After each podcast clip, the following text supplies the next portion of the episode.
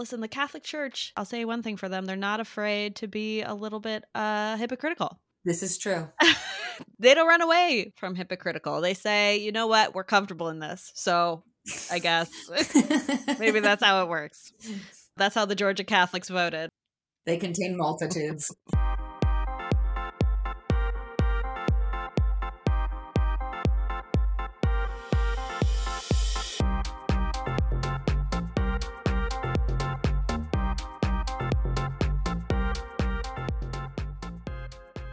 I'm Anne McNamee Keels. And I'm Stephanie Chavera. And this is Lapsed, a podcast about growing up Catholic.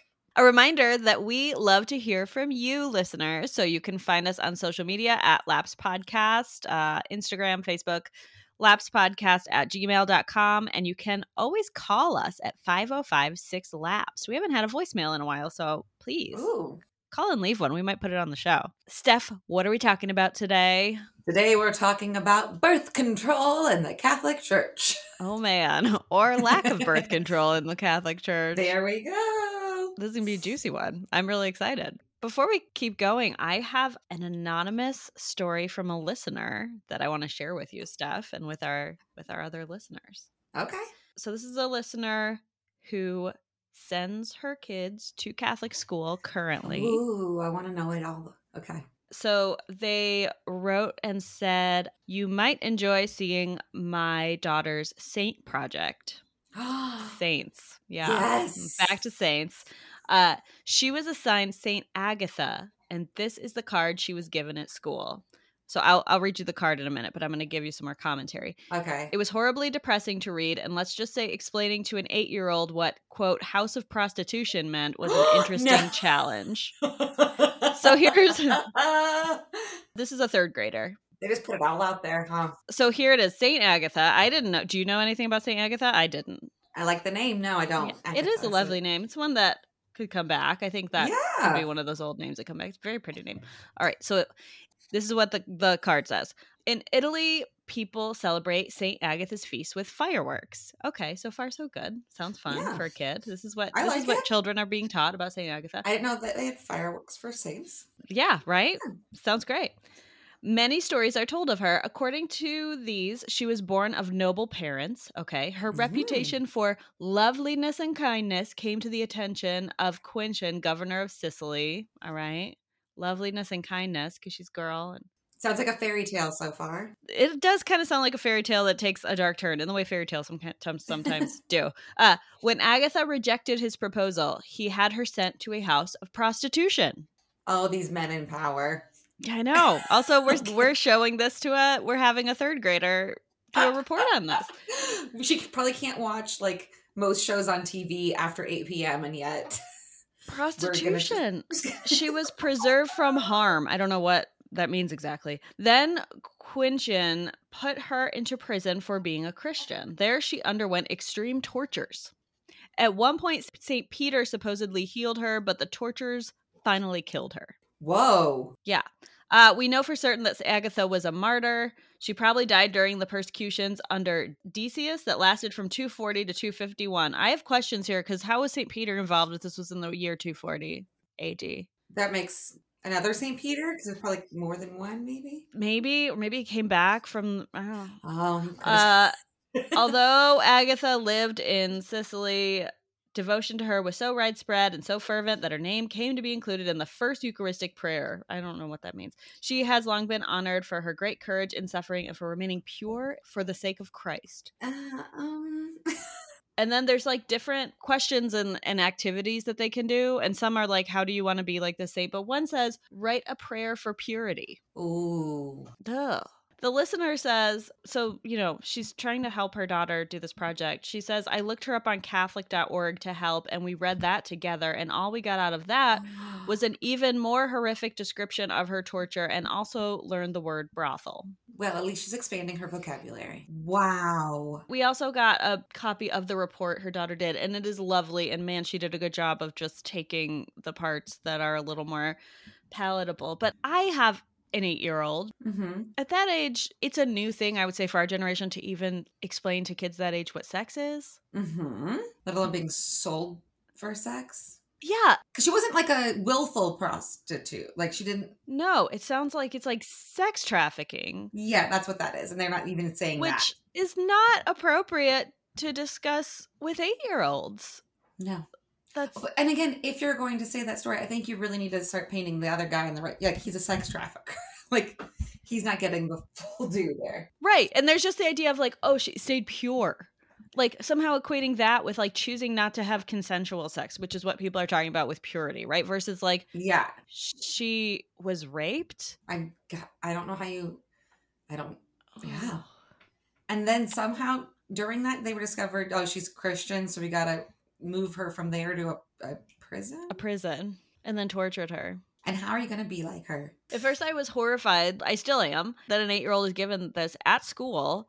Like, I was trying to imagine if this had been sent home with my child, and my child doesn't Mhm. attend a Catholic school, but if if he did, then I was like, I don't know that I was not given things like this when I was eight. I mean, I probably was. I probably just didn't know what it meant, and I didn't really ask, is what I think. I mean, this is what I'm always fascinated by, especially even like going to a new church, right? Like I moved. So who is Saint Thomas Aquinas or whatever it is, or Saint Mary Magdalene? When you ask these questions, like what is the answer? Because almost all of them had some violence involved, if nothing else. A really brutal story. Yeah. So that's still happening. I think I had in my head too that like maybe that's not happening so much anymore. Like maybe you know You you were hopeful. teachers these days i uh, would hope are are a little more aware of what is appropriate developmentally and are living in this world with us but i guess not and or that teacher just like handed out those things that came in a curriculum without even looking at them Well, that's what you'd hope. At least she could like hand because I'm I'm gonna guess her class isn't that big because Catholic classes usually aren't. So she could have like gone through and picked out like the nice ones. That's true she should have oh well, so that's that's happening out in the world that's education for you folks. thanks for sharing listener we appreciate Uh-huh. it Thank you. wow. Uh, anyone else has other Catholic school projects that their kids are doing, please send in because this is fascinating. We'll keep you anonymous, but it is- it's Mhm. really interesting stuff. Uh, any Catholicism in the news stuff? I did so much research on our topic that I didn't, and I was a little overwhelmed with election news, frankly. That's been plenty of news for anyone. Yay, Pennsylvania. Oh yay! I know. I'm very happy for you. I was I was thinking of you. I was at a at my book club actually at a friend's house watching the results roll in. Kind of, we were all sort of you know hiding behind our hands, peeking at the Yeah, screen, and uh, I was happy for you as that was. a big sigh of relief. But do you have some news for me? I've got a couple things, and they're both a little uh racy, I would say. Ooh. But you know what? That's a pro- we're talking about birth control. It feels like Yes. Sure. So the first one, the first one I thought was an onion headline, and then I found out it was real. I love when that happens. That has been happening so often lately. I feel like that's half my feed Uh huh. uh, in general. So the headline was The Pope urges priests and nuns to delete porn from their phones. What? Uh, I think this was part of like a homily or a talk he was giving, and he was talking about kind of the dangers of the internet and smartphones and technology and social media, I guess. And as part of that talk, the article says the Pope has even said priests and nuns give into temptation and watch online pornography. I mean, of course they do. Oh, this was so Francis responding. He was responding to a question at the Vatican. Said it is a vice that has so many people, so many lay people, so many lay women, and also priests and nuns. The devil enters from there. Ooh, ooh. The funny thing is, I think I was looking at a couple different sources. I think he encouraged people to delete those apps, but like I don't think he understands it's just like It's not an app. it's. I mean, I'm there. sure there are apps, but there's like Yes. your browser will, you know, Yeah, it works. your window to the world, so to speak. Delete Google Chrome because it's coming to get you. Then there was something noted in the article too that like this was maybe a couple years ago. The Pope's Instagram account, like I think the Pope says he just he doesn't even have a smartphone or anything, but like his Instagram account liked a post from like a exotic dancer or something, and people were trying Mhm. to figure out how it happened, like Yeah. who did that, and it was like a like the Vatican said they were researching it, so it was like I they added that. So yeah, priests and nuns delete porn from your phones. I love that that became a news. It's not like it was entirely hushed up. That that was out there to be reported on. I like that. Yeah, but I totally thought it was. I was like, "Is this is a fake?" No, it's real. He really said this. Okay. Wow. All right, Francis. Okay. Great. Uh, the other thing was a headline that made me roll my eyes really hard. Here's the headline from the Daily Mail. So everything's going to make you roll your eyes from the Daily Mail. I don't know yes. why the Daily Mail pops up on my feed. I just tried to take care of that recently actually because I was like, why is this even happening? But anyway, yeah. So the headline was, quote, it's a religion, not a costume, end quote. Megan Fox and Machine Gun Kelly face backlash from furious Christians after dressing up as a priest and scantily clad worshiper for Halloween. Oh. Yeah. I mean, I could send you the image. It's really yes, just because your baby's too young to actually look at things like this and understand. I would not show this to an older child. Uh, okay. Megan Fox and Machine Gun Kelly. Oh, oh. Yeah. So it's pretty racy. I mean, I would say it's sort of like taking Madonna's kind of like a virgin thing to maybe even the next level. This looks like the kind of porn that would be on a priest's phone, maybe. I don't know, but um, Maybe this is what the Pope is talking about. This is what he saw. Just delete delete the Daily Mail is really what you need to do. I I've tried. I mean, honestly, though, I don't know. I feel like all of Halloween is like the sexy version of whatever, whatever. And yes, that is the whole deal. I've seen sexy priests and sexy nuns for a long time. Sexy tree, sexy whatever. Halloween is yeah. like, you know, Dan Savage, who I haven't listened to a long time, but he always says that Halloween is straight pride day because all the straight people come out in their sexualized costumes. Yeah. Yeah, so the image has Machine Gun Kelly. I I'm at the point in my age and life where I barely know who these people are, but uh, particularly Machine Gun Kelly. But uh, Machine Gun Kelly is like dressed like a priest, sort of, in like a cassock type of situation, holding up what looks like communion wine. Actually, looks like you know what? I might have those little um glasses. Like I think those are the same ones I have. They're lovely little beverage glasses. Yes, they are very nice. Mm-hmm. And then he's like giving some type of communion wafer thing to Megan Fox, who is in like full BDSM where she's not didn't even do anything Catholic. Like it's not like she went a little bit nun or anything. It's just straight up like I think she has even like a rosary in her hands or anything. Nothing. Just BDSM. I think she's wearing a collar and like a dog collar and uh she's kneeling. Yeah, there's nothing Catholic about well, maybe some deep Catholicness, but no, there's nothing overtly Catholic about it. There's torture, right? This kind of the chains. We just learned that there's torture involved in Catholicism uh-huh. and saints. Uh, anyway, yeah, it's really racy. But the thing of like, it's Catholics trying to make this into some kind of appropriation thing is very silly, as far as I'm oh, concerned. Oh, yeah, we're making more like you're making it more of a deal than they were. Catholics aren't oppressed. Christians are not oppressed. Not here. In the large majority of the world. Yeah. In most of the world. And certainly not in the US where this is done. So, right. Also, these people are probably raised Christian. So it's not appropriating for them to. No. Right. Yeah. It's and not worse than Heidi Klum's worm costume, which I think we've all seen by this oh point. Oh my gosh. That worm costume has if anyone this is not related to catholicism but you all should look at the worm costume. Google it if you haven't seen it yet. Yeah it's awful. It's horrifying and also i love that she's so weird. So weird but i feel like that's much more upsetting.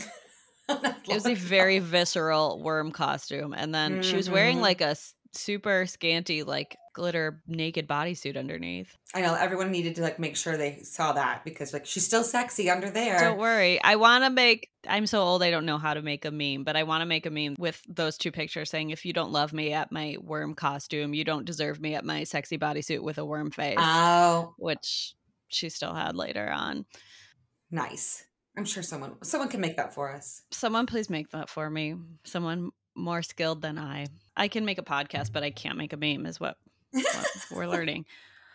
All right. So, what else is happening in the news? Oh, I think those were my two. Those are my two. Oh, there we go.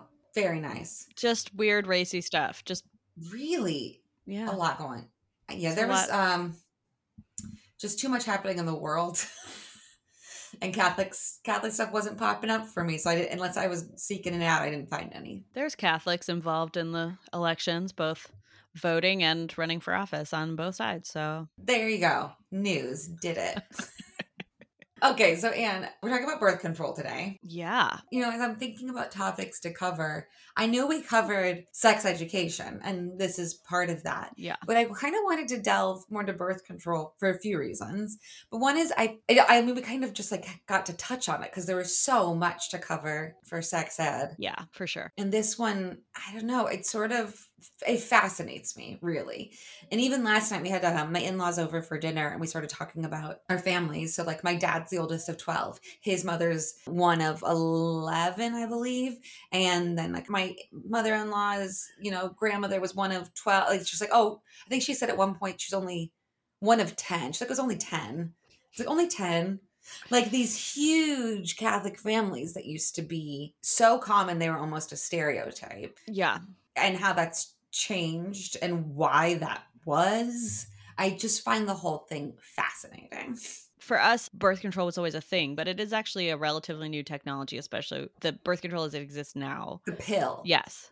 The pill is new. The pill is new. The Catholic Church just took this unique position, and then in my head, they sort of like just stuck with it. It was just like, yeah, no, this is what we said. Right. And a lot of other Christians did not say that thing. I think a lot of people, when they think Catholic, they think no birth control because of these huge families that happen. And it was also like, I think part of the evil Catholic stigma of like immigrants in the early 1900s, mm. right? Part of it was like they're going to come here with all their children and zap us of our resources. Like that was part of the propaganda. Which is propaganda that I would I would say still exists for a lot of immigrant groups. Absolutely. So I find that fascinating because that was way before the pill, right? Like right. the fact that uh, good wasps don't have big families. Yeah. Like why? What is that about? Is a whole other part that we're not totally going to go into today. But yeah, it's interesting that Catholics are sort of synonymous with large family. Yeah, you're right. I have wondered about that before. Did you grow up with like messages about not using birth control?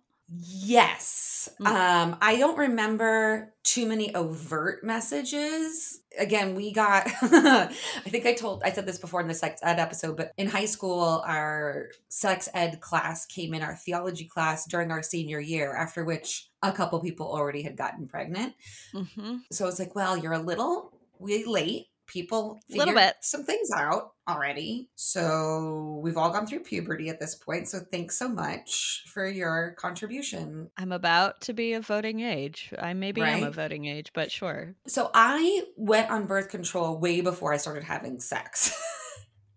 because of like health stuff. Mm-hmm. And it wasn't a great time because it really screwed me up, frankly.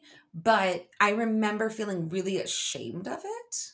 Mm. So I know that I somehow got the message that birth control was not something I should like say at school that I'm on birth control. Mm. Interesting. I mean, with my friends, I was like, I'm super cool. I'm on birth control.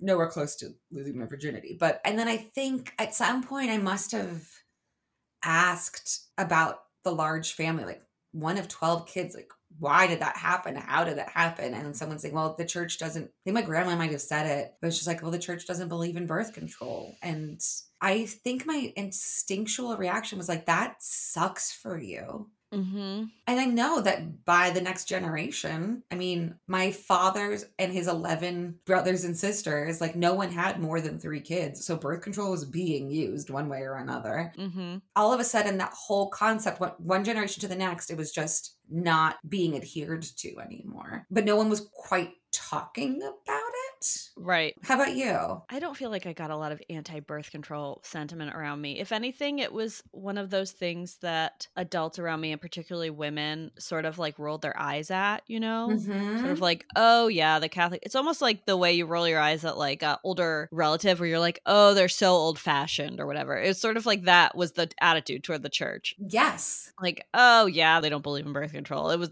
you know, and not uh, no actual concern for like now our children aren't learning about birth control or there's shame or just sort of like we're just not going to talk about it. No, I guess in general, maybe adults don't talk about birth control with children, but as I got older, yeah, it felt very like not talked about. You know, my dad's mom converted to Catholicism and ended up having 12 children. Talking to my aunts and uncles, like I think part of that she wanted a big family. She only had one sibling and she moved around a lot as a kid and was kind of lonely and i think she liked the idea of a big family in general mm-hmm. um, and wanted that anyway but oddly i think the pressure was coming from like her sisters-in-law some some of which did not have children themselves or were not married which is just an odd thing to like not your business right and how would they know you would be like oh i'm super infertile now whoops right? Like, yes, anyone being involved in anyone else's fertility is very odd to me, other than the couple involved in indeed having children. Yeah. I've mentioned in high school we had sex ed in theology like you, but earlier on we did learn about birth control methods in this little pink book, and that it was like, and here's why the church doesn't approve of it, but they taught it to us, which I think was intentional, even though they're like, but here's some shame around it. It was like the only way they mm. could do it. Right. But then they got rid of that book and a bunch of people got pregnant that next year. so I guess it was working. Hmm, I wonder what happened. Some other things I was just as I was thinking about this, there I was at like a function. I don't it was probably either a wedding or a funeral. I remember a family friend. This is not someone I know very well, but eh, you know, it was just sort of family friend kind of a thing. Mm-hmm. And someone asked them like, "Oh, your you know your kids are so cute. You got your hands full. You think you're done?" And he responded like, "We're as done as a Catholic couple can be," kind of thing. And I was like, "Oh, oh like it had not occurred to me that I knew people who were not using birth control for Catholic reasons." Wow. And I was like, oh, well, I wasn't expecting that. I mean, first of all, I kind of I feel like I am both sometimes guilty of, to, or at least talking about like, oh yeah, I'm done with having kids, or you know, I try mm-hmm. not to mm-hmm. ask other people. I do feel like it's a little nosy because people could be having fertility issues, or they yes. could have had a miscarriage, all these things, or they could be pregnant right now. you they not want to say anything. Yeah. Yeah. Um, but anyway, I was like, oh. And I also have, I'm gonna not say exactly who this was, just for people's anonymity. It's very a lot of anonymity this episode. But yes. I know of a family member in my family who had a second marriage when they were like older, like when their kids uh-huh. were, were like young adults, and had to have their daughter explain birth control to them. No. Because their their children had gone to public high school and so they had health class. They had to have their teen to a young adult daughter be like here are possible birth control methods. That sounds like a sitcom episode. That's wild. It was like a catholic sitcom episode. Yeah. Because where else were you going to learn? There was no that's internet. True. can't ask your right? catholic friends. Because I mean, on the one hand like my mother was a very loud uh, to us feminist. Like so i know birth control was like great. Like that was mm-hmm. on the mm-hmm. one hand, I was getting that message from her, which I was really grateful for because if your mother doesn't tell you about all these things, like how do you learn? How do you That's learn? Wild. You ask friends and then who knows what they're gonna say. Right. Now kids have the internet. I do want to point that terrifying out. Terrifying. That's also terrifying. Yeah. I guess you know the other way we were figuring things out is you could go to the library or you could go to like Borders and like mm-hmm. open some books. That's true. 17 magazine. Did they tell you about birth control? They should have been telling people about birth control.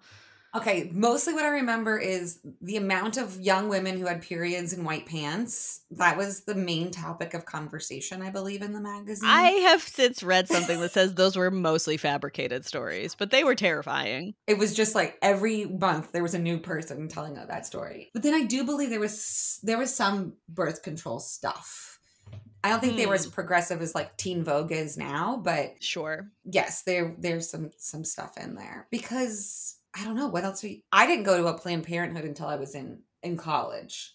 I didn't even know. I don't think I knew where one was to go. Think because I did have my mom take me to a doctor to get my, the birth control I needed. Mm-hmm. Gratefully. So yeah, I don't. Uh, where else were you going to go? Before you could Google where's the Planned Parenthood or any of that. Right. Condoms in different colors that's about it. That's what you could get. Yeah. yeah. So it was very hard to stop researching this topic because there are so many offshoots to go into, one of which was the history of contraception, which I started going down that rabbit hole for a little bit. Yeah. Because I found this timeline from a diocese. It was like timeline, the church and contraception. And the first one was AD 94. The Didache, or Teaching of the Twelve Apostles, condemns contraception, which had been in use for more than 1,000 years. So I was like, what are you doing? What was that? That's very interesting because I knew that historically, I mean, historically, people who could get pregnant have always tried to not get pregnant and also have always tried to end pregnancies. I mean, that just historically for very it's, obvious reasons. Yes. I know that. But in my head, the Catholic Church really hadn't gotten involved till like the pill was a thing. Right. So it's funny because there's like AD 94, AD 400, St. Augustine's like contraception's bad. Oh, Augustine, such a weirdo. 1215, uh, Thomas Aquinas says it's bad. And I'm like, I don't think either of you had children, so shut it. Um, Augustine wasn't he the one who was like obsessed with sex and I believe so. Right? Yeah, he was the he was really weird. Really needed some therapy. Yeah, I mean this the quote from him is intercourse takes place in an unlawful and shameful manner whenever the conception of offspring is avoided. So he just had a lot of there's a lot to unpack in there. Yeah. But then the next thing is 1215. Thomas Aquinas also was like, no, you no contraception. And then the next thing in this timeline isn't until 1924.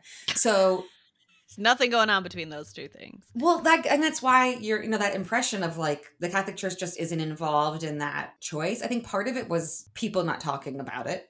Yeah, it's like just like well, we're not talking about it, so we can't condemn things that no one's discussing. I think is probably a large part of it, and that happens in private. Yeah, but it wasn't until I, I mean, it sort of coincides with women's rights uh, happening. Mm-hmm. Is when the voices get louder. I bet because the church uh-huh. just loves women's uh-huh. rights. Clearly, they I mean, look at the leadership. Certainly do. And I had to look this up as well, going back to like the early stuff because I was like, is it in the Bible? Like, is stuff about contraception in the Bible? And so, well, okay, so fertility is like crazy in the Bible. There's so much about sure be fertile. Like, you have a choice about that. Um, Oh, okay. Thank you. Yeah. In my research, you can look at it. There's just like a ton of quotes, most of them from the Old Testament. Okay. There's a couple from Matthew about contraception that Matthew says contraception prevents God's ability to join together. And basically, you're like kicking God out of your marriage if you use contraception. Weird. But what my favorite thing when they talk about, sorry, I'm such a 13 year old. when they're talking about a lot of contraception in in the old testament do you know how they refer to people trying to avoid getting pregnant what no. they uh what method they're using no deuteronomy 23 1 and okay whoever has crushed testicles or is castrated cannot enter the assembly there's a lot about crushed testicles is that about like eunuchs castration like castrati i think but crushed tech I don't know. Like it doesn't sound like surgical. Crushed. It sounds crushed is not cut off. Crushed. Crushed. Testicles. I wonder what the translation is. That accurate? An accurate translation? what? Um. Yeah. I want to know, yeah, what was the original uh, Arabic or Greek? Like, what was happening there? And why aren't all middle schoolers looking up that part of the Bible? That should be a well-known verse because I you'd think it'd be very popular in Christian schools and Sunday school. Everyone's like, they said testicles. Yeah. so that's the stuff that was in the Bible. So yeah, it while it says be fruitful and multiply, but there's nothing that explicitly prohibits contraception like it's not great, but it's not like thou shalt not use birth control is not a thing in the Bible per se. So everything that we know about the church's reaction to birth control is pretty much doctrine made up by the men's in charge. By men not having sex, theoretically. Right. Yeah. Yeah. So you're right, though. Everyone sort of turns a blind eye until the pill, which changed okay. everything. I mean, it did in a lot of ways. Right. For every for a lot of people, I mean it was freedom, it was I could have read about the pill history forever. It was fascinating. Mm-hmm. But yeah, so 1960 it's available for the first time first in the UK before it's available here. And there's just some really interesting ways before the church gets involved. So in 1964, part of the issue that happened, do you know what LBJ did? I don't know if you knew about this. I don't think so his like war on poverty part of it was like making sure everyone has access to birth control. Okay. And so on the one hand that sounds really good mm-hmm. that people have the ability to determine the size of their families so they can afford what they want to for the children that they have right. or lack of children. But the other side is because it was the 60s there's also these voices saying oh this is him trying to keep the black population small in America. Yeah. Which I I'm not saying I'm sure there is, I mean, there is a lot of merit in that sentiment, right? Um, because they are synonymous with most poor neighborhoods, um, especially in the 60s, like in terms of like Jim Crow being put in sections of town that are historically impoverished. Mm-hmm. So if that's where you're sending the birth control, it just so happens that that there's quite the overlap. So there was this like pushback against birth control because it felt like a state thing got involved. Mm-hmm. Well, in fertility and race, like there's a long, ugly history there in the US. Right. And with colonialism, in terms of so many of the freedoms that white women have fought for are freedoms that, not to get into lots of stuff, but like Bell Hooks sort of wrote a lot about that about how they weren't for all women. Yeah, they weren't for all women and in fact sometimes black women were trying just the opposite. Like black women are like I would like to be able to afford a family as right. big as I want versus like it's all very complicated and uh, a lot of structural inequity. It's very complicated and that's not what we're getting into exactly in this podcast. So just sure. like skipping over it but noting that it's there. Um so 1965 to 68 is like when things just start getting complicated. So, in a 1965 survey, we found that more than half of Catholic women were using some form of forbidden contraceptive method. Mm. But at that time, they also polled Catholics, and it said 61% of Catholics thought the church would approve of birth control. They've been on the market for years and they hadn't been banned yet. Like the Pope just hadn't said anything. So like, well, I guess if he's not going to say anything, that's interesting. And also, it reminds me of. I mean, I know when we had Kay on last season, this idea that a lot of people thought and a lot of women thought women's ordination was also like on the horizon. Mm-hmm. When you see so many things changing in the culture with feminism and then Vatican II happens, and then so you see some change happening in the Catholic Church, you're like, oh, well, then it's only a matter of time, like any day now, right? Right. I can totally understand that. Right. So then they go to study it for years or whatever they do in the Vatican before they issue a decision. Sit in a dark room wearing robes and God knows what. And then there was the very famous Pope Paul's Humanae Vitae. Right. Which solidified the ban on artificial contraception methods for Catholic spouses. It's a wild document. Wilder I, than the uh the catechism that sounds like Dr. the no, Dr. Bronner's bottle. Nothing will ever beat that. Ever, ever, ever. Nothing will beat that. But it's just fascinating. So this thing comes out, and I got to go into some of the things he said in a, in a second here. But immediately there was like a protest at Catholic University in DC. It's a 2,000 demonstrators, most of them priests and nuns, gathered to voice their dissent. Oh, wow. Yeah. So as somebody, this guy Massa, who wrote the American Catholic Revolution, How the 60s Changed the Church Forever, which is kind of a book I want to read. Wow. does sound interesting. He says, um, when people see what they regard as a bad law, it breeds contempt for good law. And I think that's exactly what happened with Humanae Vitae. People started to say, well, maybe the church's position on the whole realm of other things was equally mistaken. What else did the church get wrong? I mean, I would argue that's not wrong that the church has gotten a lot of stuff wrong right. But it's weird. Like for so long, people were like, oh, well, I guess the church said it, so we have to do it. Yeah. And then this is the thing, apparently, that made mm-hmm. everyone go, okay, church, sure. Like they're taking it more as a suggestion than a rule. Yeah. Like I hear what you're saying and I'm going to make my own choice. Right. And this feels like the first time most Catholics start feeling that way. Yeah. I don't know. I think you could argue that probably the why people stop being Catholic is this. Yeah. I mean, that makes sense. And it makes sense for sort of what was happening in the culture in general, right? Mm-hmm. There's like a huge break sociologically. And this is mostly in America. There was a cool paper that I did not have time to finish. I have it in my sources here. I one day I will read the whole thing, but it's a study of like Catholic nations, mostly Catholic nations. So it's Brazil, Poland, Rwanda, Ireland, and oh and somewhere else. And it's like, how Is did Rwanda Catholic nation? Mostly Catholic. Oh, I had no idea. I don't know about mostly, but like there's a lot of Catholic. A large ca- Catholic population? Yeah. I did not know. So in Ireland, the way they got around it because of the Catholics in charge there, mm-hmm. they would prescribe the pill as a therapeutic drug to regulate the menstrual cycle. Um, yeah. It was never prescribed as birth control. Got it. It was therapeutic. So again, like people will always find a way. Right. To do this. So the Humanae Vitae. okay. Mm-hmm. So one of the things it talks about a lot. So do you know the one method of contraception that's allowed? It's the isn't it NFT or something? Natural. Yeah, the rhythm method. Yeah. So for those who don't know, it's uh assuming that all women have the same exact cycle, which no.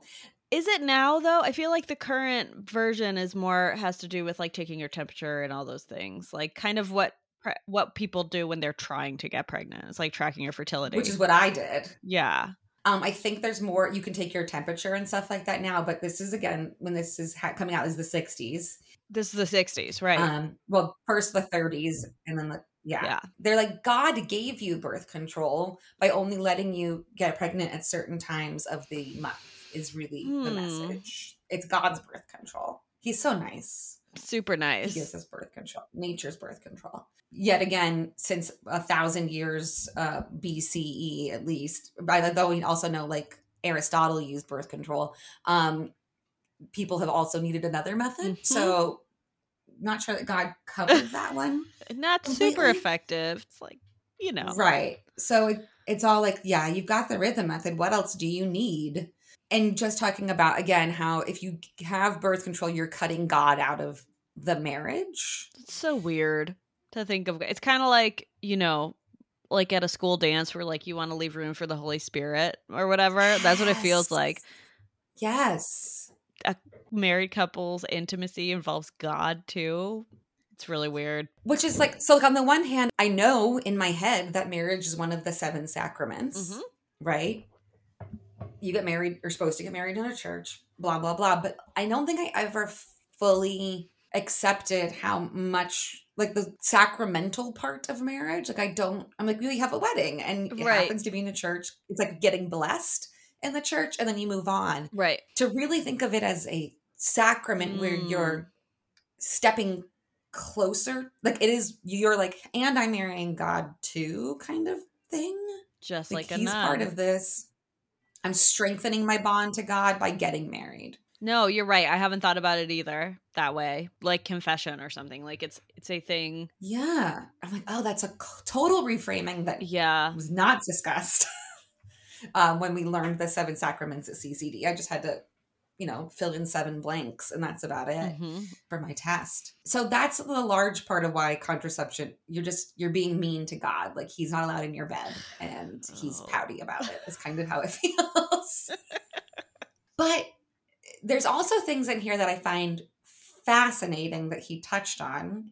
So, on the one hand, he warns that if we start allowing birth control, that states could use it to sterilize mm. women, which is a thing that has happened, and that it's not for a state to decide who can and can't get pregnant. That's a big part of this doctrine. But the myth that right, sterilization by the state has absolutely happened and eugenics is real. But I see this happening now with the Catholic Church and birth control and I hear it here of like mm-hmm. taking their own kind of I mean this is what the the anti-abortion movement does too, right? They take their this sort of false dichotomy and like oh you can't have mm-hmm. birth control cuz what if it's used to sterilize which like it the pill was less safe back then because they were using like crazy mm-hmm. amounts of the hormones um, and it's still not safe for women and so yeah that is true but like the opposite being like like pregnancy is also super unsafe for Dangerous. women yeah and abortion and birth control do not cause infertility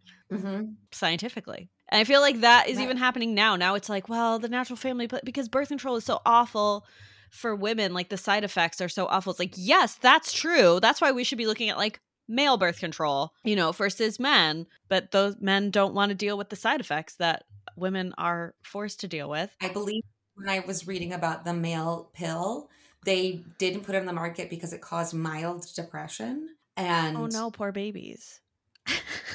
I think I flipped a table over, at least in my mind, because it was like the pill gave me suicidal tendencies. Mm. So and like wrecked I mean just like wrecked me. It made you mildly sad. Oh, oh. are your poor little feelings. just whoo. I was like, I gotta calm, I gotta walk this one off because I was I was all riled for that. I was like, oh, you poor baby man. Yeah. But then the Catholic Church trying to set it up is like, oh no, actually, we care so much about women that we just don't want them on birth control. So, talking about the quote unquote, we care so much about women, I got to read you a quote from the Humanae Vitae. Okay. And just, just I want to hear your reaction to it. Okay. Another effect that gives cause for alarm is that a man who grows accustomed to the use of contraceptive methods may forget the reverence due to a woman and, disregarding her physical and emotional equilibrium, reduce her to being a mere instrument for the satisfaction of his own desires, no longer considering her as his partner whom he should surround with care and affection. Thoughts? So if a woman doesn't use birth control, she is just asking to be objectified. Yes. It's like he's trying there's so much of he's like, let me just talk about how great women are and oh then Oh my god, I'm actually trying to help you women. Would you just let me like help you? Like it's actually for your own good and you just don't even know. There's a lot about like well, you just you want to have consensual sex and the and contraceptive sex is consensual is kind of the uh, line being drawn here. That if you're having sex with contraceptive, it's not consensual. Sorry, not contraceptive. So, like, yeah, uh, men observe that a conjugal act imposed on one's partner without regard to his or her personal wishes in the matter is no true act of love. Blah blah blah. Like, so basically, if you use contraception, you're more likely to get raped. I should be surprised, but this like these continue to be the messages, right? This like mm-hmm. men have zero accountability. They're just basically somehow men are greater than women and are the only ones fit for the priesthood. But on the other hand, they're basically just like animals who cannot control themselves. And so you have to threaten them that they're going to have offspring and somehow that'll make them less like.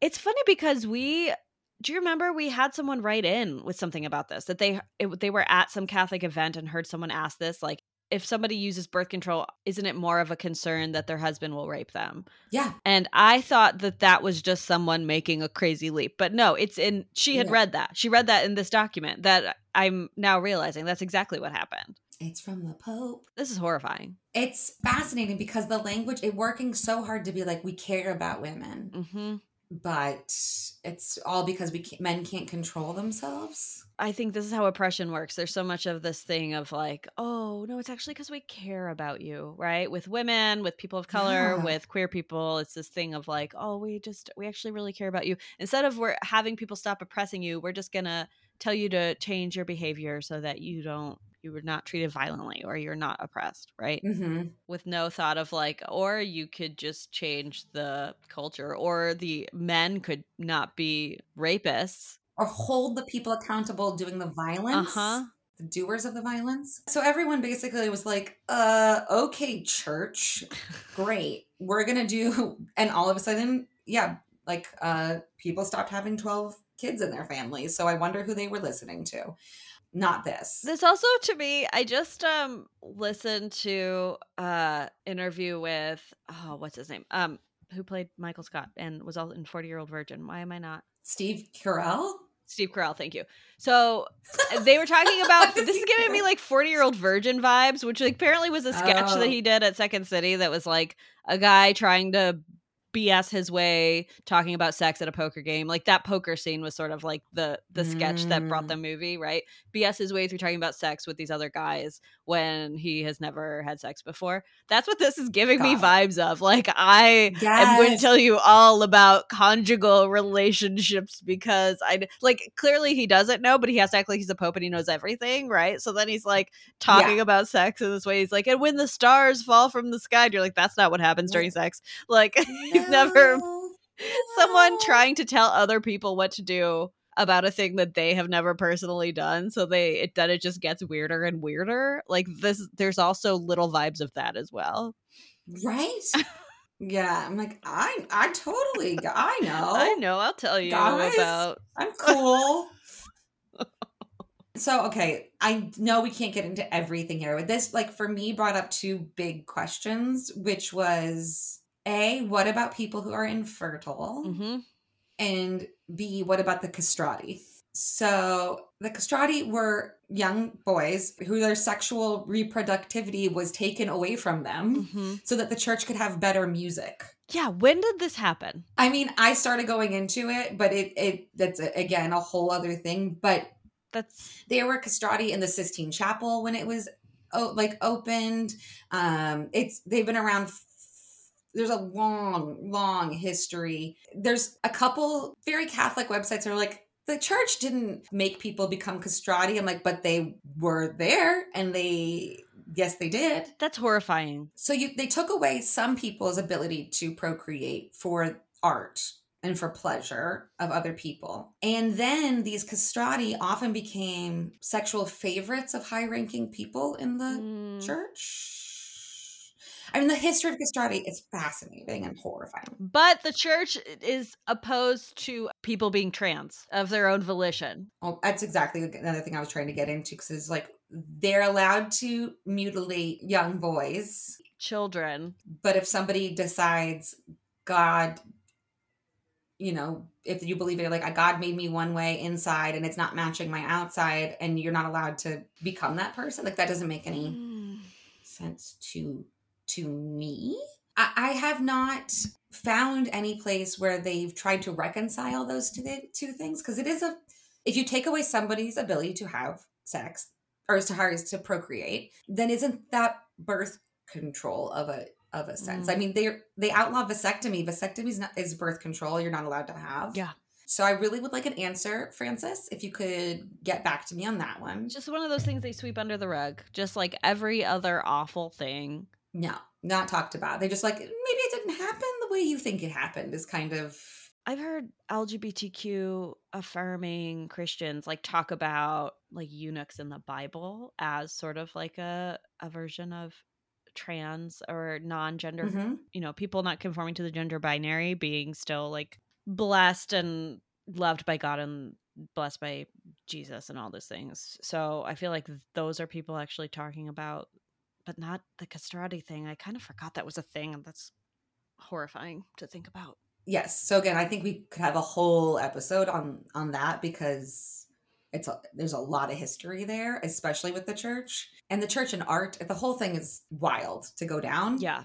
So infertility which i find because I'm like so if you're if you kick god out of your marriage if you use birth control can you have a catholic marriage and be infertile what do you think so i feel like this has come up i don't remember which episode maybe the abortion maybe um sex ed i thought something about if you're infertile, you can have a marriage, but if a man is impotent and cannot physically have penetrative sex, he cannot get married. You're so good at remembering things. I think it horrified me enough that it's stayed in my brain. I forgot about it, which is not surprising because my brain isn't working lately. You're running on like two hours sleep and a lot of coffee, so sleep deprived. But yeah, if you're impotent, you can't you shouldn't be able to get married, but if you're infertile, you can.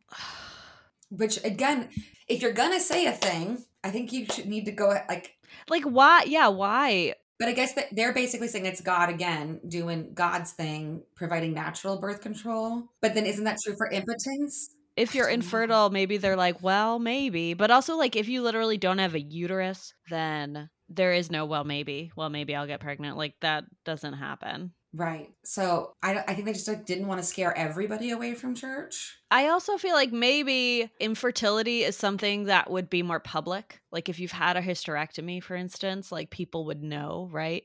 Impotence is something you can hide from everyone but your partner. So I guess you just. But it has to be consummated. That's the thing. Like that's the reason. It's not that you can't have kids. You have to. So yeah, weird. Other people being involved in anyone else's sex life it's not a marriage unless you consummate it. It's very strange how we've like spiritualized sex. Like this was obviously it really had to do with like parentage, right? And like owning a woman and being the only person who's had sex with her and knowing that her children are mm-hmm. your children. So they're like, well, let's build a theology that has to do with why God says it's the sacrament and blah blah blah. Mm-hmm.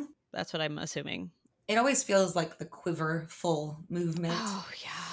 Having all the babies to make your little Jesus army to make right. your faith the most powerful faith so that you can rule the land. I mean, it all comes back to, I guess, power, land, and money, but everything does, right? Everything does. And sex. Yeah, and always sex. So come to today, Francis has tried a more tolerant approach as much as he can. In a very Francis. He did the Francis thing where he's like, let's be pastoral, blah, blah, blah. Is that what he did? he basically put out this document for priests, be like, hey, this is how we should talk to married people and about love and family now. It's a really, really long document, so I could not finish it. I word searched it or whatever for the word contraception. It appears once in the whole document. oh my goodness. Oh dear. It doesn't really say much about it. But basically the the vibe is could you all be nicer to people who have difficult circumstances? Is the mm-hmm. general message. Like, hey, some people are poor or in abusive relationships, so don't preach to them that they have to have more children. Yeah um, or just like be nicer. But he did say the thing about remember his thing, his old man rant about how uh, people have dogs and they treat them like their kids and they need to be having kids. Yes, which is such a like, oh, grandpa had one too many beers and now he's ranting and raving about something. He said this one thing that I was like, I I like that. Um, each country or region, moreover, can seek solutions better suited to its culture and sensitive to its traditions and local needs which is the first time I think I've heard of any pope being like, some people have different cultures than us and things are different other places. So it is a global church. So that was a step. It's one sentence, but I mm. I was into that one moment. but of course, even this what we are considering a very small step here with this paper, the conservative Catholic movement was like, "You said what?" And now they're the conservative people are like, no, we have to double down on the no birth control thing. So that's why we can't have progress because even things that aren't really progressive are just beaten down with like the largest hammer. Yeah. So that's your tiny church and contraception uh, movement in a nutshell. Oh man, well that is interesting.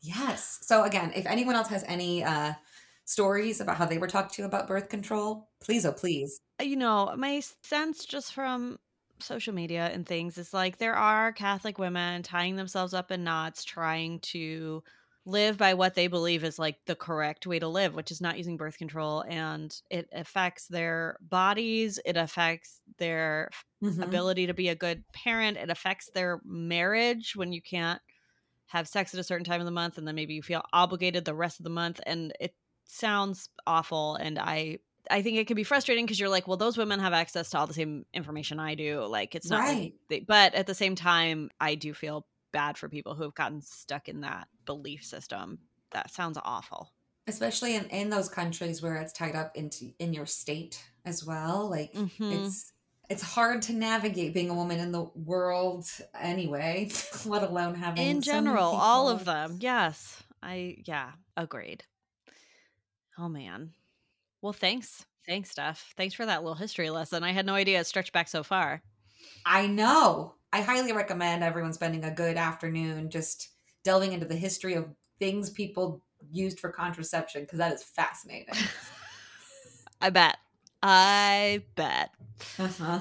Do you have any like pop culture recommendations for people? I know we we've added that.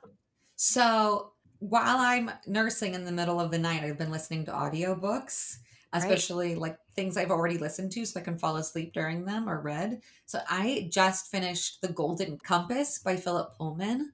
And there's so much the magisterium and like Catholic things about original sin in there that I'd forgotten about. But now that we're doing Ew. this podcast, it like it was a whole new lens for me. So yeah. I recommend reading The Golden Compass or listening okay. to it. it is a pretty entertaining audiobook. I've never read it, so maybe I will. I need some new audiobooks. Oh, it's you I think would love it. I thank you. I will. Okay. How about you? Just something very quick. It's just a clip I actually saw today. Marcus Mumford was on Jimmy Fallon, formerly of Mumford and Sons. Now he mm-hmm. has a new solo album. They show a clip. I guess he met the Pope recently. I'm not clear if he's Catholic or not. I don't know why he met the Pope. He was invited to the Vatican and met the Pope. Not sure why. But there's a video. He got to physically meet him and like shake his hand and wow. everything. And the Pope said, "Will you pray for me?" And um, he said yes. And so what he did, and this is what, what, makes me think maybe he's not Catholic, but I should have looked into this. Um, is he like put his hand on his shoulder to pray for him right then? Which I don't feel like Catholics do. I feel like normally Catholics are like, "I will people. pray for you." We go, yeah, no, I had a. I remember having a weird interaction with some like um, evangelicals trying to like convert people on a L train. Yes, one time in Chicago, and someone was like is there anyone you want to pray for? And I was like, oh, yeah, my grandmother's not doing well. Sure, you can pray for her. And she was like, okay, do you want to pray right now? And I was like, no, no. like, no, we don't do that. Yeah, I thought you were going to go take my prayer and go bring it somewhere. I'm not doing that with you. Weird. Anyway, so Marcus Mumford went and put his hand on the Pope's shoulder and prayed for him right then. And the Pope like stood, sat there in his wheelchair and then looked at his watch. Looked at his watch. How long are you going to be, Marcus? And he later said his friend told him after that that's what had happened. His eyes were closed; he didn't see that. And then there there was video, and they showed the video, and it was very funny. And so you can look up the clip. It's oh, that's you know, fast. That's yeah, fabulous. So it's funny little clip if anyone wants to watch. No laying on of hands in the Catholic Church. No, we we're not that intense right then and there. No. no, we we take our prayers to mass or whatever. Yeah, great. We'll pass that basket here's something I recommend: look up who the indigenous, uh, what indigenous groups live around you, or uh, or are traditional owners of the land you live on, and then go see if you can donate to um, some organization having to do with that go. nation. Special collection this week. I like it, and also with you, Steph. Also with you, Anne.